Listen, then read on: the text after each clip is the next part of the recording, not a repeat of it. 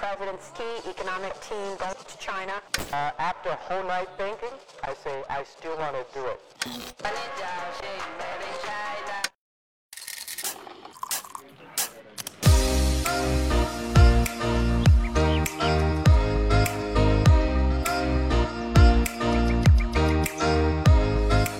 Hey there, this is Rui Ma, your China Tech Analyst. Welcome to TechBuzz China Livecasts by Pandaily. As the name suggests, these conversations are recorded live and then edited for your listening pleasure. Some of these chats are open to the public, and we welcome you to join us. So be sure to follow us on Twitter or sign up for our mailing list to get notified. Remember, members of TechBuzz China Insider get priority access. So if you're an investor or operator looking to join the smartest community online focused on China tech, go to TechBuzz China and see if you qualify. Extra thanks to our partner Pandaily, where you can learn everything about China's innovation. Thanks for subscribing, guys, and do give us a review.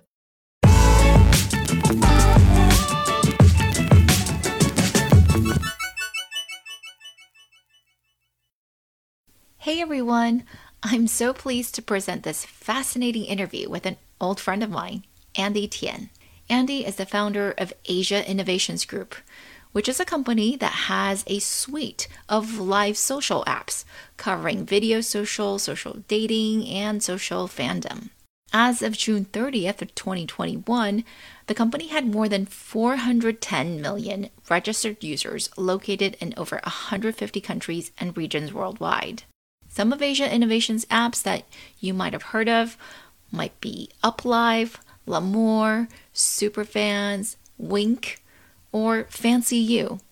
Or maybe not, since they're really mostly targeted at emerging markets and young people.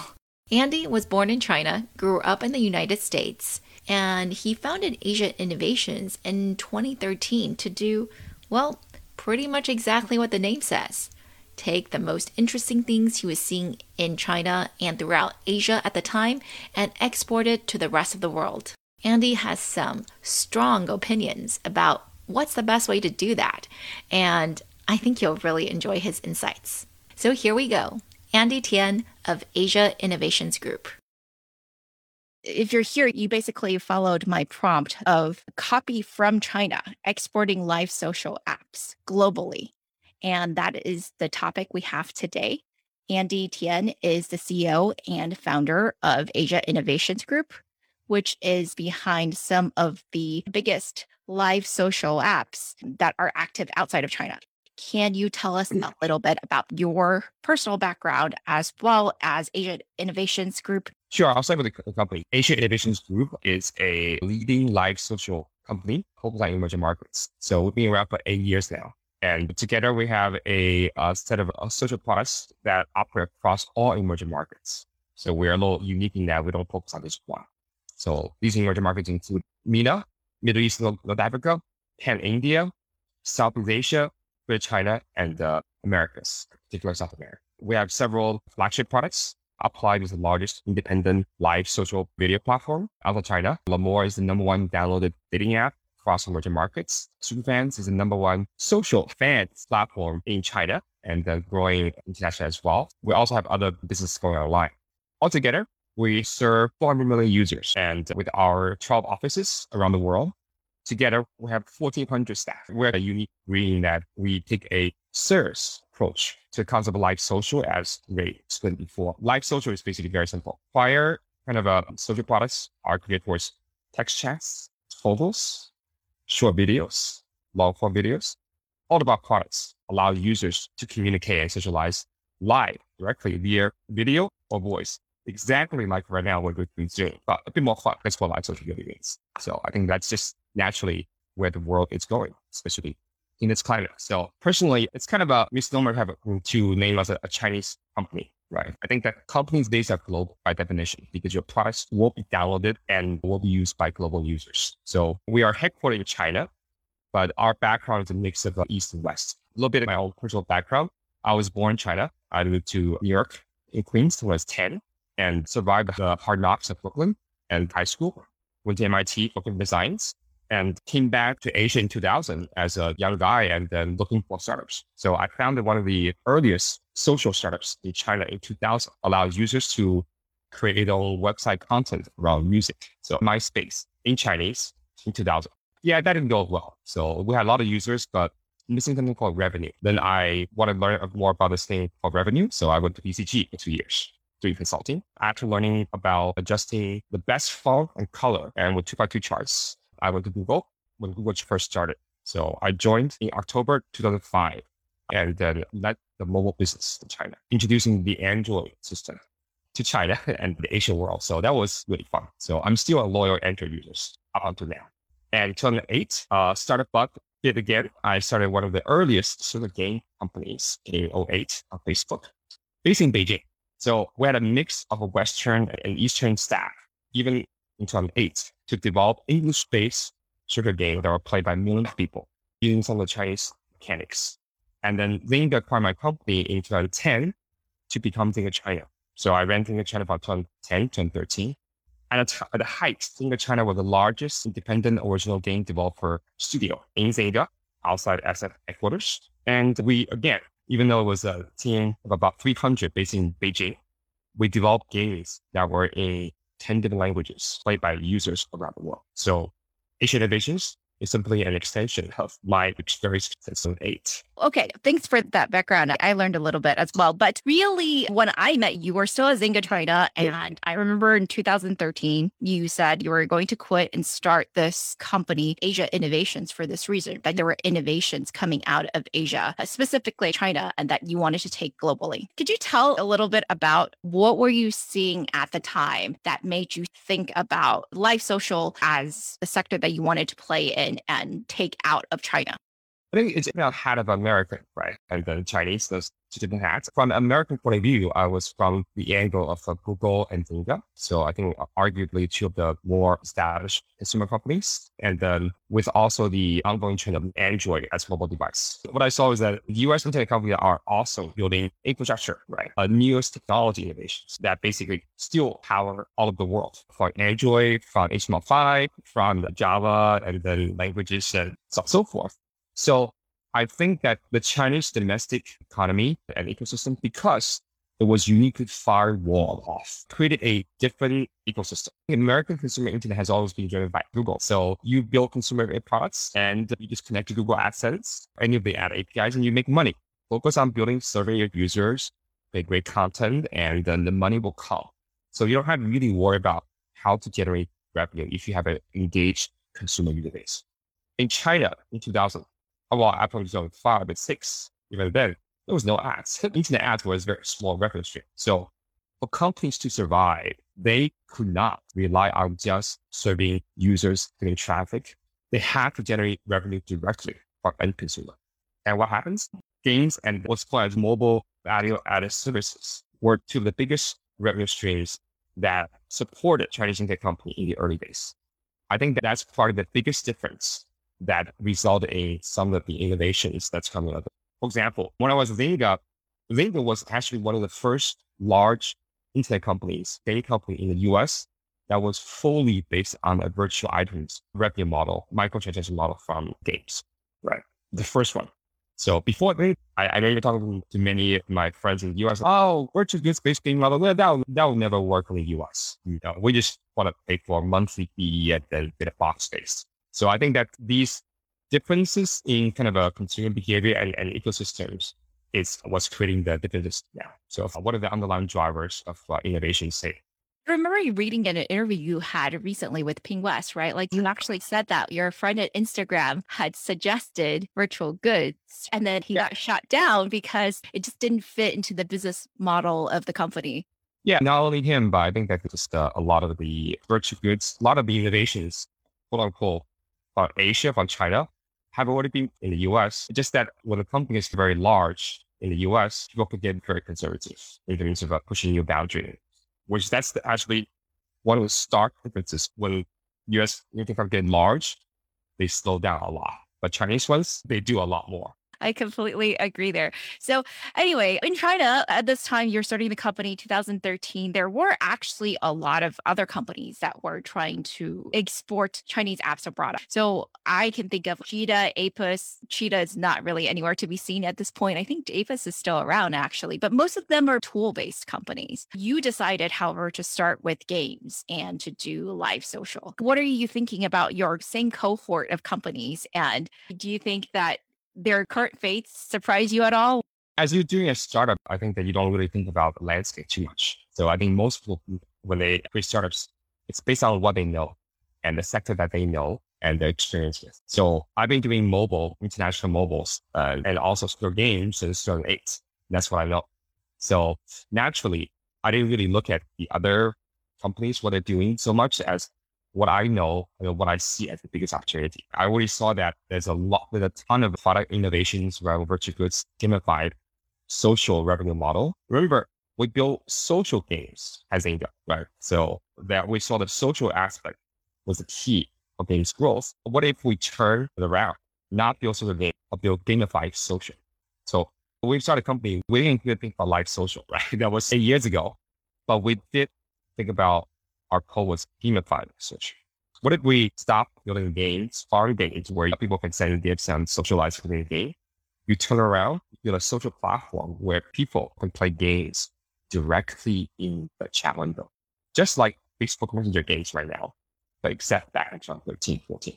So that's persisted across all of our products currently. The Chinese-based companies going international was only a trickle back then and now it's becoming a little stream. Still not full river yet. Will become. So I want to hone in on Yunying or operations. It's basically a huge part of live social. It's actually a huge part of e-commerce in China as well. It's something that I think people in the West don't really understand because that's not how Western companies work. I want you to explain what you think Yunying or operations mean and why do you think that's especially important for your type of business? Sure. I think that it's something that Silicon Valley based companies folks don't understand maybe. But if you ask any restaurateur, any retail group in the US that actually serves users directly, that get revenue, pay users directly, they completely understand what it is because it's called service. Right? Servicing users. User pay you, they expect a level of service, and you serve. In the Valley, we live in a bubble. If you go into Google, you go to Zynga, you go to the biggest consumer companies in games, in entertainment, they all expect service. I give you my, my money. I have problems. I have issues. I want to be able to contact you. Look at Airbnb. Yes, they have a great platform, but they have a very large servicing department. And that customer servicing comes to two parts, right? One is the basic platform as like reactive servicing. If you're running the issues, problems, want a product, there must be a way for the paid consumer. Now, the paid consumer is to contact you to get resolved. Number two is also for marketing and then engaging users. So in e-commerce, that's called um, like Black Fridays, right? Discounts, operations, and so on and so forth. So you need to proactively engaging users with marketing events and content, and also the reason for your user to continue to pay you. And on the reactive side, you must serve users that have issues. So that's what we're calling the China so basically, what Chinese users, they're just expecting something different each time they log in a new promotion or a campaign, or maybe some new mini game, basically yeah. something else that's going on. Even if I logged in this morning and I'm logging in tomorrow, I might want to see something different.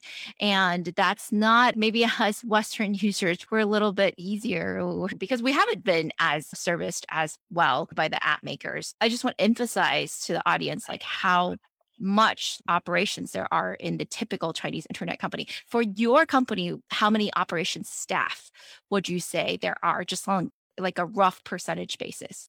We have total company 400 staff across. So we have a couple hundred engineers and product managers. So probably I would say half a company in one way or another serves with users.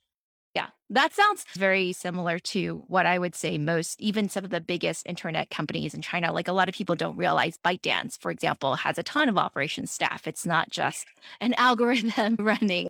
In large US internet companies too, even though they don't talk about it. I was on Google, right? Zynga. Actually, a huge amount of Zynga staff were in service. So again, servicing just not customer servicing. It's proactive content marketing. That's revenue generation. So I would say engagement and service. Those two are the best combination to describe the Chinese community. The reason why you see Chinese companies do a lot more than the US is one thing, survival. The competition in China is so brutal, competing left and right. There's no holds bars. It's like UFC without the octagon in China, literally. And then in the States, like play tennis. There's no judge in the Chinese style. With that level of competition, everybody fights over you, the customer.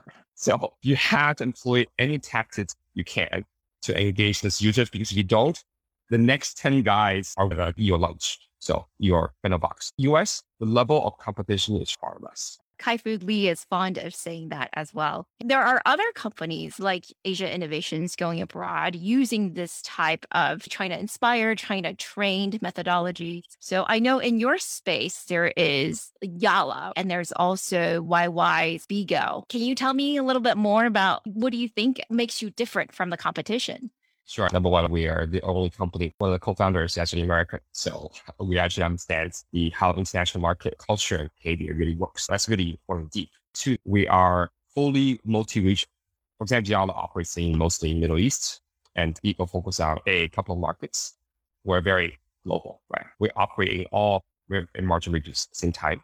Three, we're not focused on any one product, even though our biggest product right now is live video social, live streaming. We are focused on the next generation of social, first generation, Instagram, YouTube, Snapchat, whatnot, had this idea of one app is the law, right? Because there was nothing before. Right? You don't have any photo apps for Instagram. So of course, everybody use it around the world.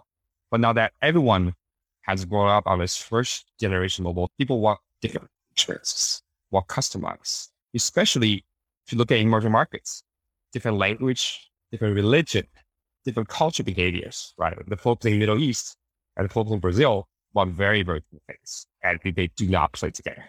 So I think that the idea that we espouse and we actually execute towards is that we have fundamental social principles for the company. Otherwise, live so feature, video voice, interactions across everything, number one. Number two, heavy service and engagement users. Number three, gamified revenue model on top of social. But with these constant and all-core force analytics, right, heavy analytics driven experience from the days, our products will be much more and more customized, more and more tailored towards a particular emerging market areas. For example, one of our dating apps like Amigo is focused on Spanish speaking emerging market users. That's really interesting because in general, you see people try to have a global app, right? Especially when people look at TikTok success. It's like, oh, if you have the right idea, then this should be able to fit everywhere. And you're saying you're betting on the other direction. We're, eh, we're in the first inning of the social baseball game. So, like I said, we are literally in very early days, right? So, if you have never eaten rice, well, fried rice is fine. But once they've eaten rice before, they want noodles, they want dumplings, they want curry rice too. So I think it's a matter of user having grown up on the first generation products. Now they want more, or better, more customized. Do you think that being multi-region from the get-go, were you able to learn things from one region that you could apply to a different region? Very interesting. Yes. I think we plan to be multi-region, a multi-product portfolio is simply for experience of looking at Google, a little Zynga, Facebook, and Tencent. My co-founder was the second in command of Tencent's corporate strategy where he ran mobile product strategy and financial strategy. So we look at how do we build a hundred billion dollar companies or even a fifty billion dollar company. You must have a portfolio, and then uh, you must have a large set of geographic areas to serve. And that's literally how we decided to be multi-region because uh, China and the US are two single contiguous markets that are big enough to create by themselves $50 billion, $100 billion companies. But if you look at outside China and US, each emerging market region is still a bit slow, right? So you have to serve all of them to be, be going up.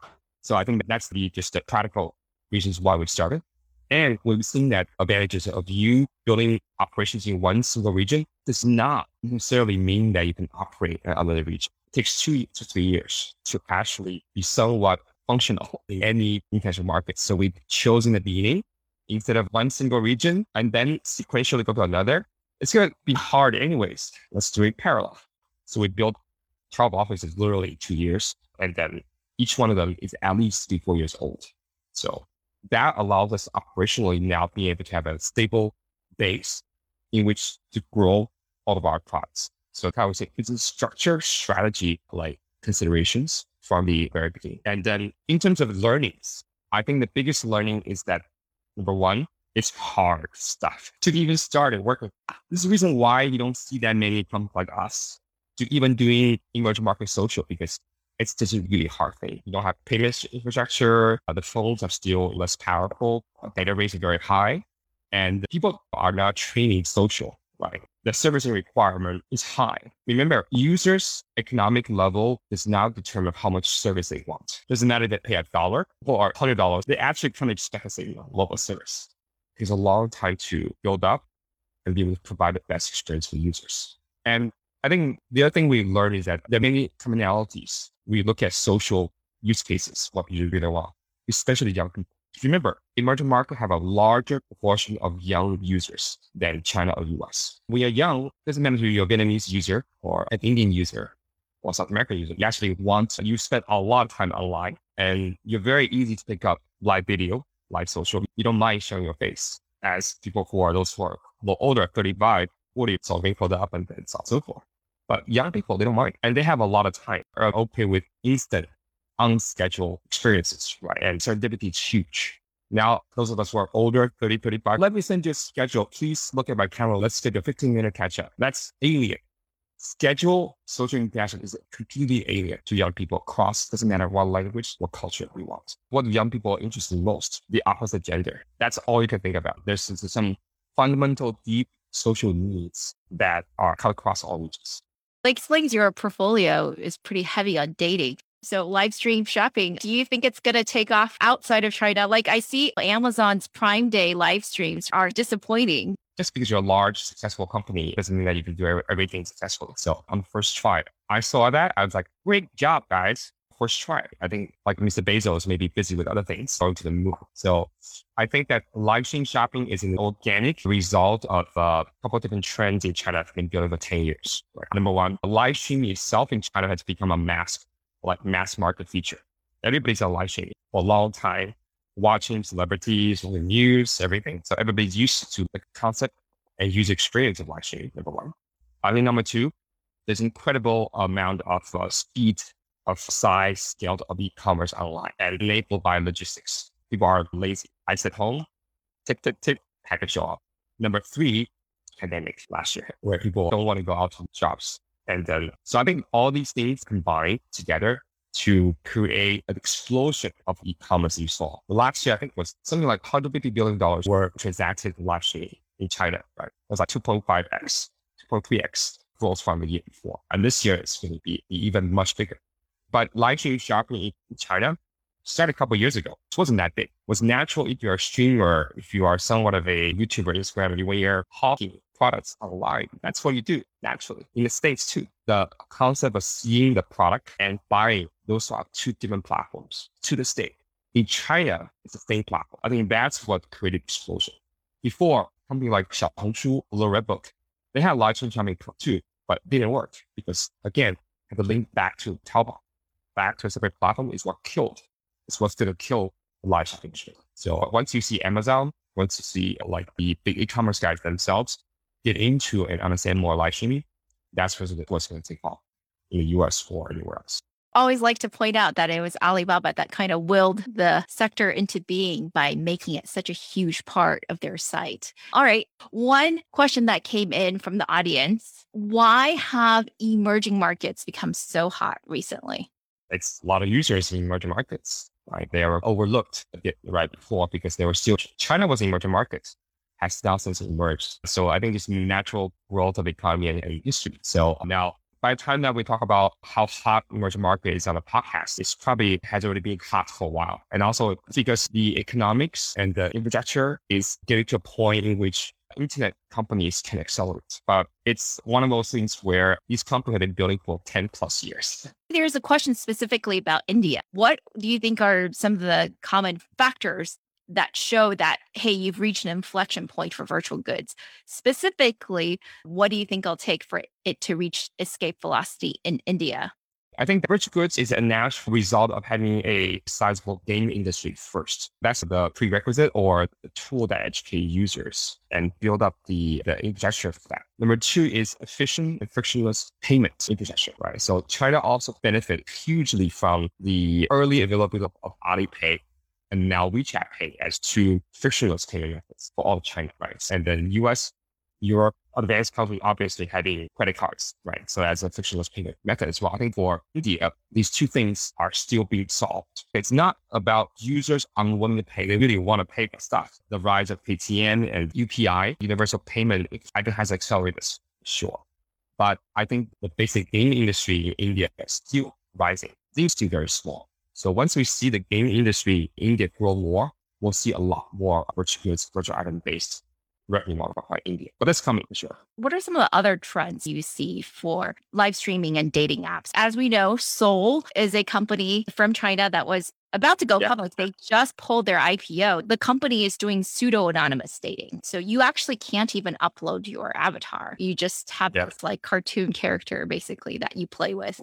Yeah, I think young people naturally, on one hand, they don't want to use their picture public. So many of us on WhatsApp, Facebook don't use our own pictures, right? That's a natural way of we going to more anonymous, more non-close or non-internet, non-intimate friend space circle that you naturally don't like your own identity, especially, I'd say, girls, right? So that's the same psychological driver for everything. I think so, just a, a natural, again, it's like natural evolution of, of social in which people chat on voice a lot. So it's more of a live voice social chat. It's not really dating, it's more, I would say, social discovery, right? You are socializing with other friends purely online without being offline. And that's been happening in the US for a long time too. LinkedIn is probably the largest online social discovery platform for, you know, older people. Those models being around everywhere, just that China has more variety.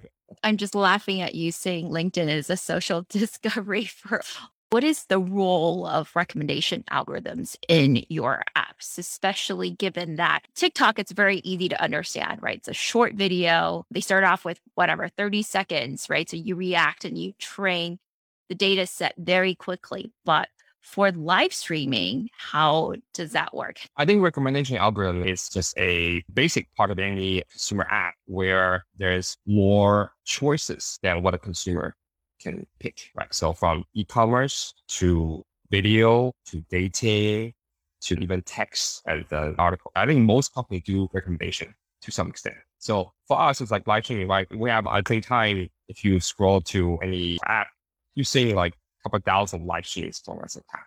Which one's better for you? You probably don't know, but we might know. Based on your past viewing, it's very simple. If you go into a type of broadcaster streamer, you go in there for 10 seconds, you leave.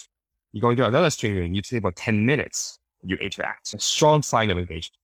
And we try to figure out why. Do you like what the content is? Is the same language, certain kind of demographics match there? Is it there more type of users, so on and so forth. So they're very simple and clear signals that will enable us to service. Again, because the recommendation is all about surfacing things that you otherwise cannot discover to you. So we do that across all of our apps. And of course, the bigger app, the more user we have, the more we can actually serve better recommendations. I guess this question is about follow up recommendation algorithm for physical dating, longer user feedback loop than video. Recommendation algorithm for dating is one of the holy grails of dating. However, the issue is that I think we can only do recommendation for dating to a certain extent because most people think that they can date better, that they should have better dates than they actually can get. Our dating is more social discovery, more socializing online. We're not focused on really getting that single transaction dating. Online dating has become too transactional and it does not no longer reflects how real world people really meet. I think that's where the downfall of algorithm is that you are becoming so efficient in meeting two of them together. You lost like social, I think, envelope and support, which is critically needed for real dating to happen. What is sort of the inflection point for emerging markets for virtual goods? What do you think it'll take for live streaming? The inflection point is not there yet. I think number one, that it's also the, because live streaming in China moves so quickly because there are enough companies that are doing it. Live streaming is never about the, just the technology part, right? Mobile live streaming was created in the US, Periscope, Meerkat. And we all know how that went down. So because there's a lack of servicing of, of users, lack of engagement, just the pure platform product doesn't really work. It's really about the ecosystem within emerging markets that people need to get used to live streaming. And then there are a couple of major kind of content areas that are still ramping up, for example, gaming. So there's only Twitch, right? That is still mostly in the US. India is not there yet, but it's coming. So I think that there's a lot of these extra pieces that provided the rise of live streaming in China that we need to have happen first in emerging market. I would predict in the next three years. Like all across the emerging markets or in Southeast Asia, it's huge already because closer to China, right? Middle East is a little bit slower. India will come next. So the more Eastern the emerging markets, the faster this thing is taking out. Because the Chinese companies are going there. It's culture or Asian cultures. And then it's easier for them to kind of project over there.